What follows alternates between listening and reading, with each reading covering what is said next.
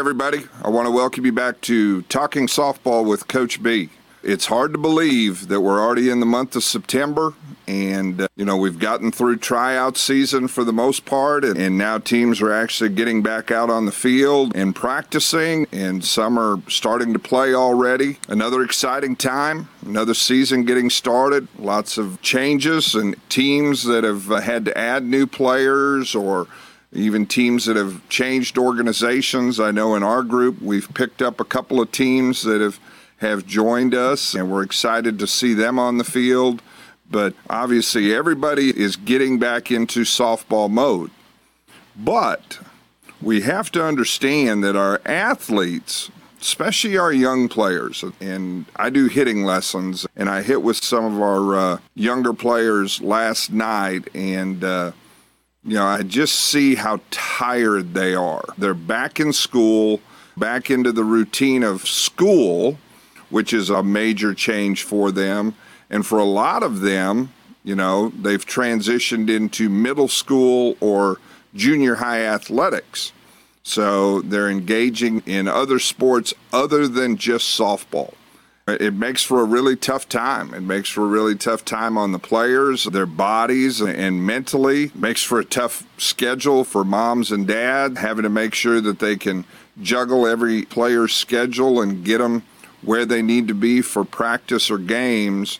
So it's a busy time. What I want to really kind of talk about today is understanding how we take care of ourselves from an athlete's perspective, but also as coaches and parents, what we need to probably be doing to make sure that we ensure that our players are staying healthy, making sure that they can handle their schedule and all of their responsibilities. And, you know, we talk a lot about multi sport athletes and we encourage multi sport athletes, right? We want to allow them the ability or the opportunity to improve their abilities athletically. So, being a multi sport athlete is important for those young players.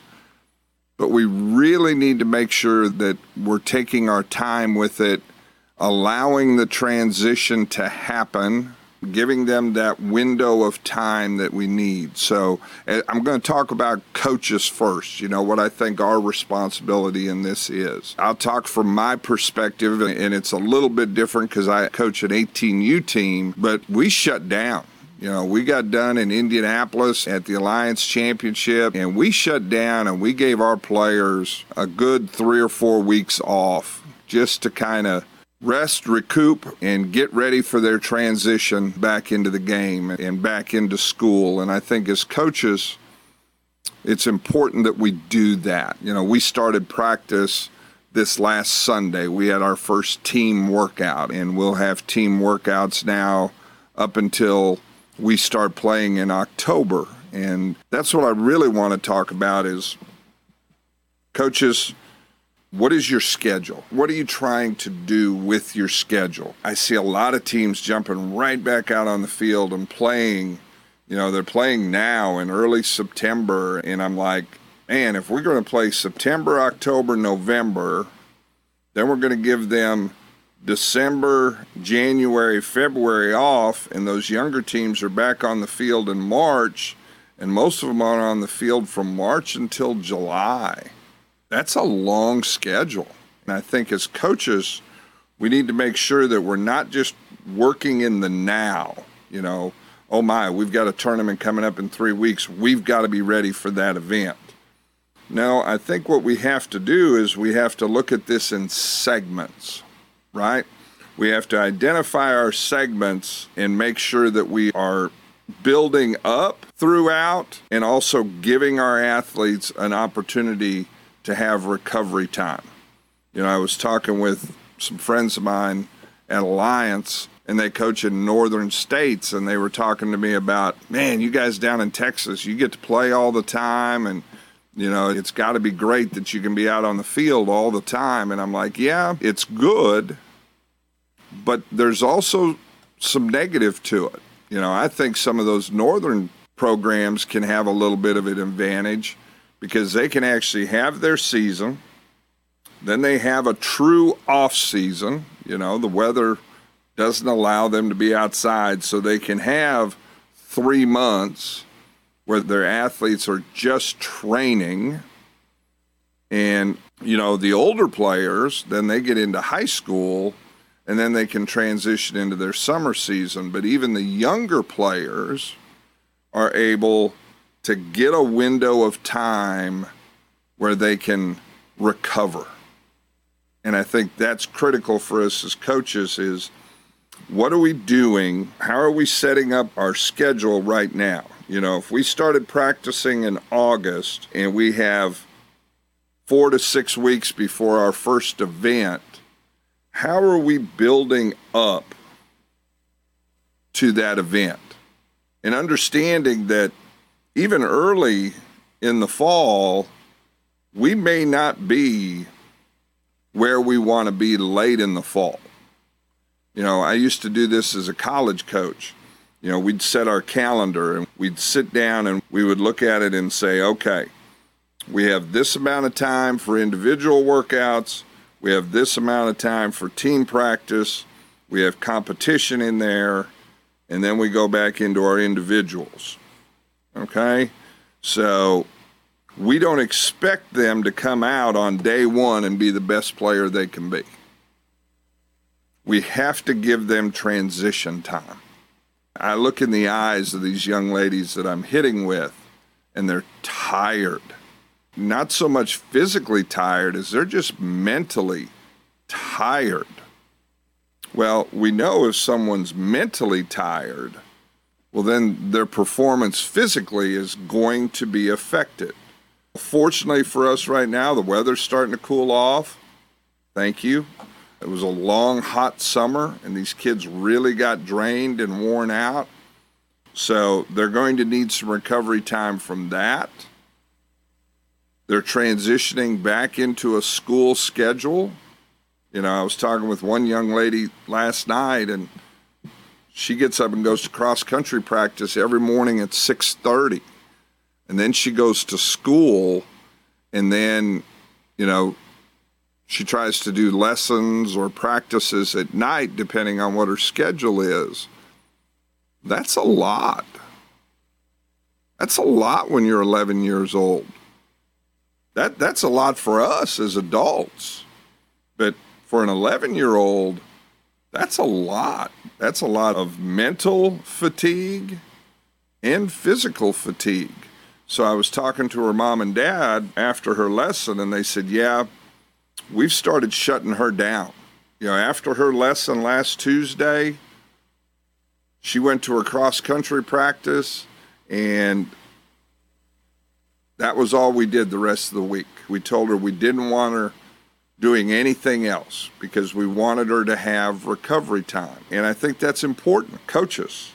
That's why I say we set our schedule knowing that we are going to progress through the season. Hopefully, by the end of the fall, we're playing really good softball.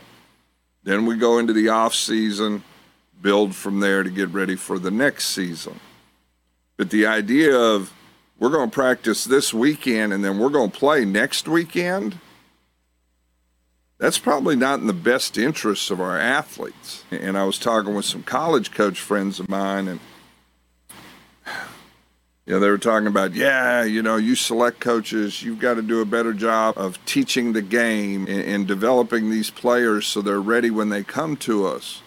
And, you know, we were having that conversation. Finally, I said, Well, there's a major difference between what I do now and what you do. You're going to have those athletes every day.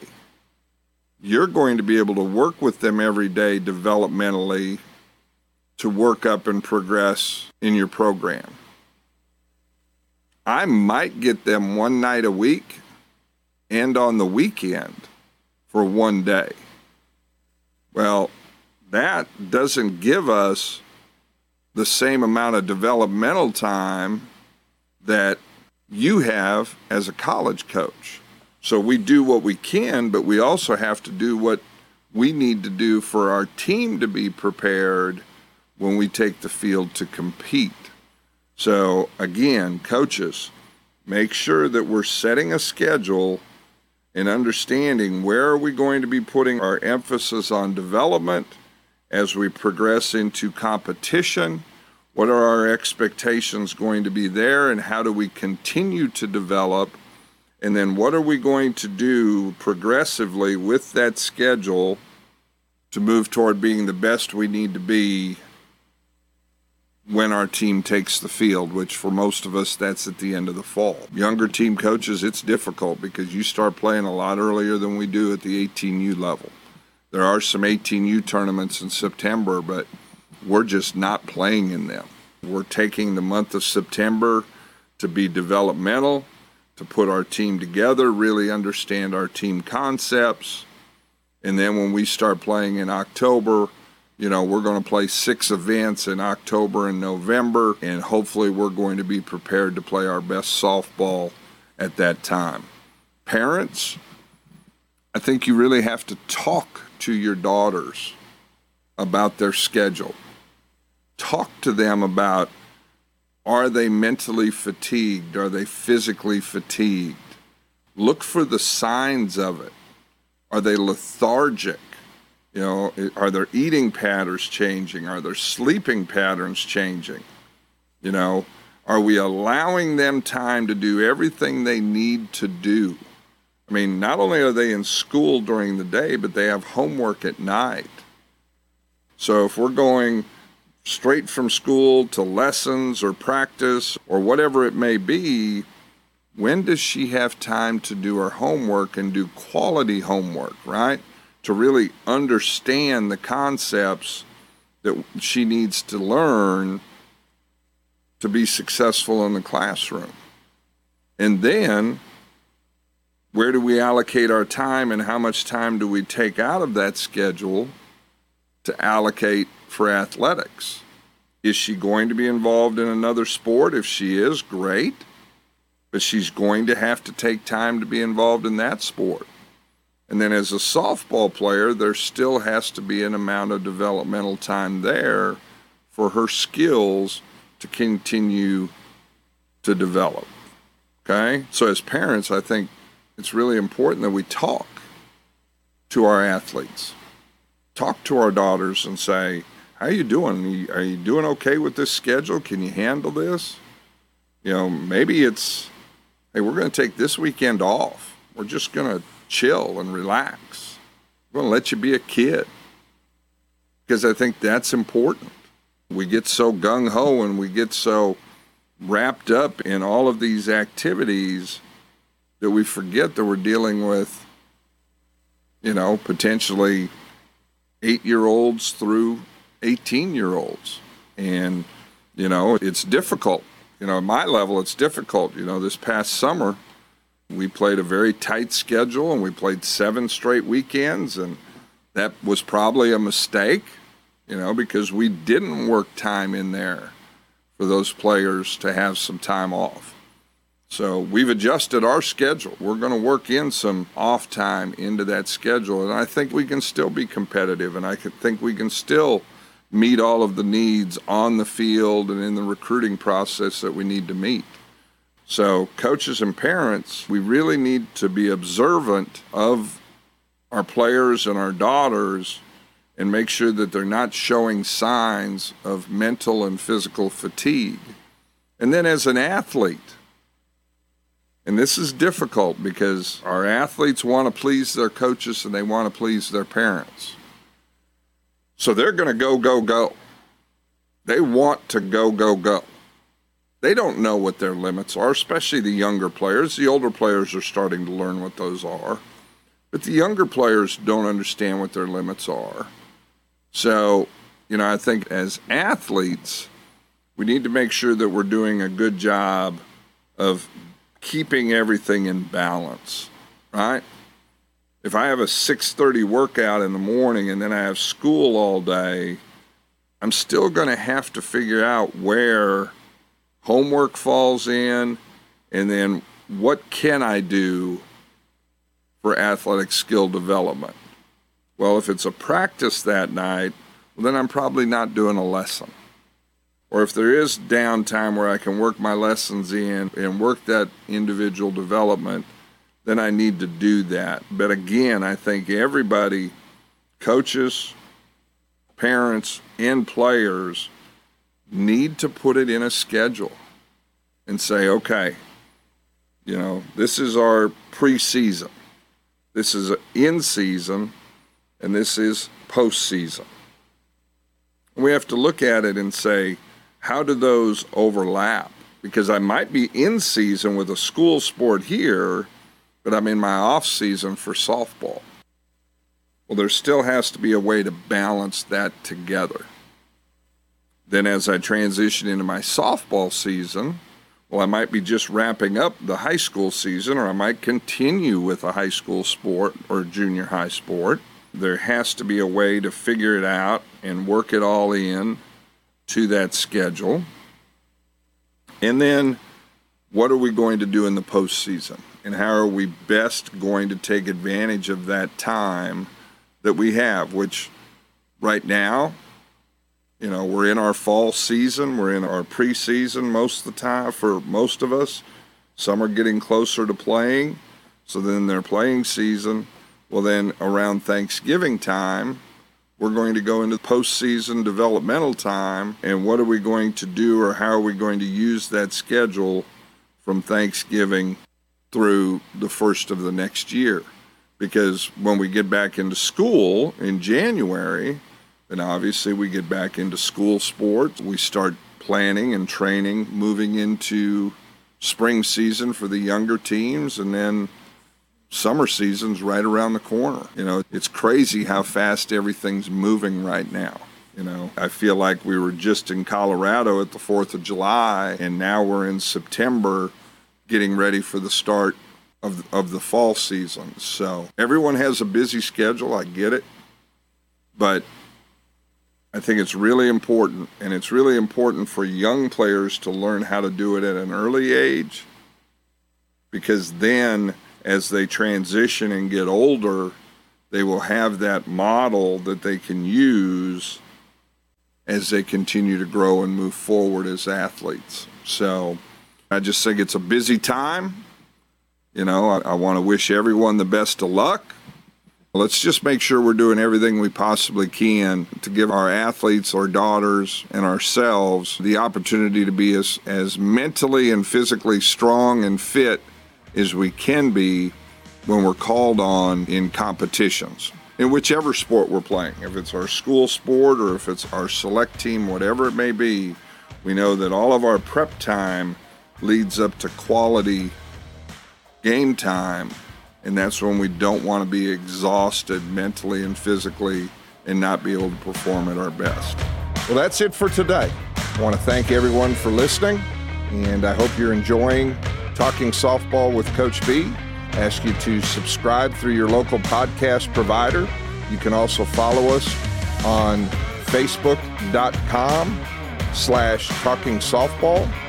Gives you an opportunity to provide feedback and also provide any questions that you might want us to answer on an upcoming episode.